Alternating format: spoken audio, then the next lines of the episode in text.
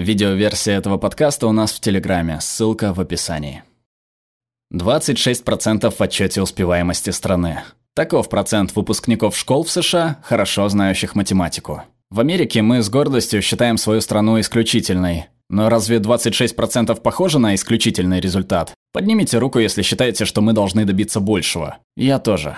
Нам всем нужна математика, но почему она вызывает трудности у стольких детей? Потому что только у 26% людей есть математические способности, а у 74% их нет? Я работал с тысячами детей и могу с уверенностью сказать, что дело совсем не в этом. Дети не понимают математику, потому что мы преподаем ее как какой-то абстрактный предмет. Но если мы вернем математике связь с человеком, она снова станет понятной. Вы, наверное, удивляетесь, когда эта математика была связана с человеком. Подумайте об этом. Математика – такой же человеческий язык, как и английский, испанский или китайский. Ведь она позволяет людям общаться друг с другом. Даже в древности язык математики был необходим людям, чтобы вести торговлю, возводить монументы и измерять участки земли для сельского хозяйства. Идея о том, что математика – это язык, совсем не нова. Великий философ однажды сказал «Законы природы написаны на языке математики». Видите, даже Галилео со мной согласен.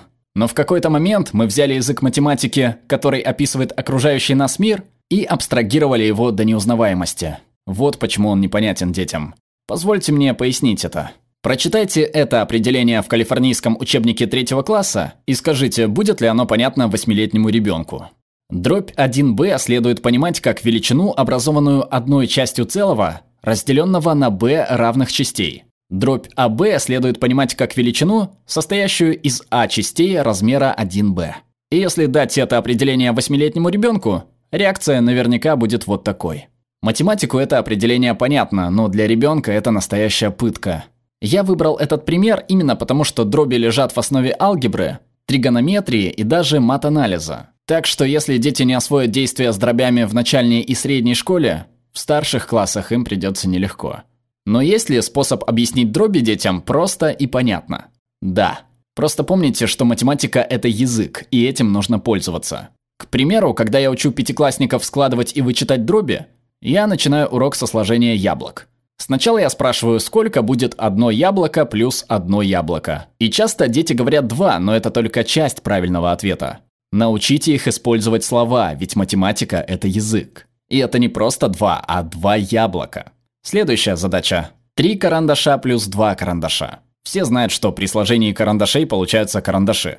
Так скажите, сколько будет карандашей? Пять карандашей. Верно, пять карандашей. И главное, что вы добавляете слова.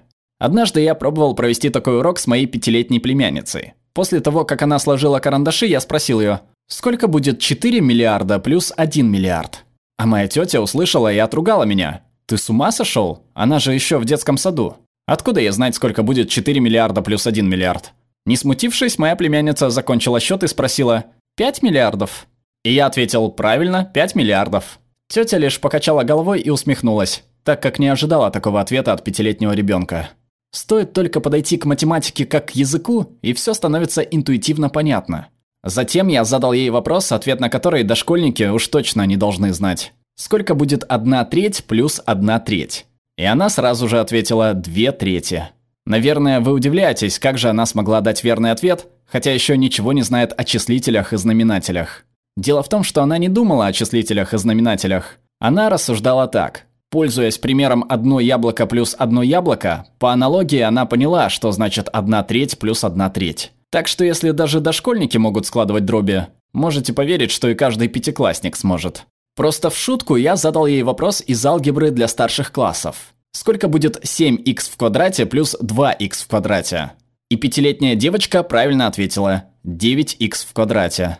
Ей не нужны были никакие правила возведения в степень, чтобы ответить. Когда люди говорят, что у нас либо есть способности к математике, либо их нет, это неправда.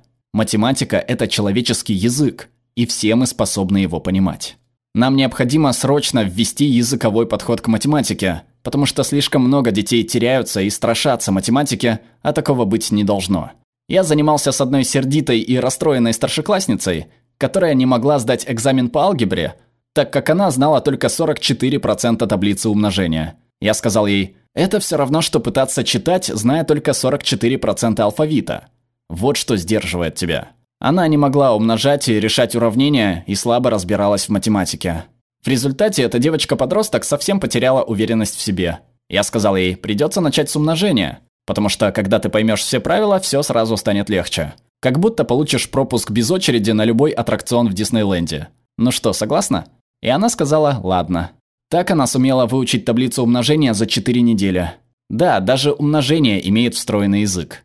Вы удивитесь, как много детей не понимают, что 7 умножить на 3 можно произнести как 7 раз по 3, что означает 3 взять 7 раз. Вот так просто.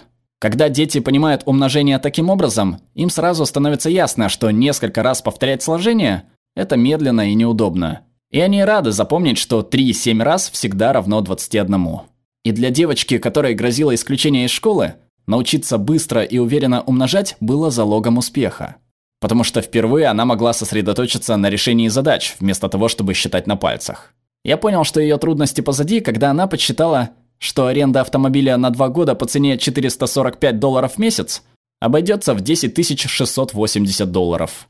Она взглянула на меня с неодобрением и сказала, «Мистер Палисок, это же дорого!» К этому моменту математика уже не вызывала у нее затруднений. Она применяла математику для решения задач, как ответственный взрослый человек. Как учитель я считаю своим долгом призывать детей к достижению большего, и вам я оставляю такой же призыв. Наша страна застряла на уровне 26%, и я призываю вас поднять этот уровень. Это важно, потому что математическое мышление не только формирует юные умы. Оно нужно нашим детям, чтобы представить и построить будущее, которого еще нет.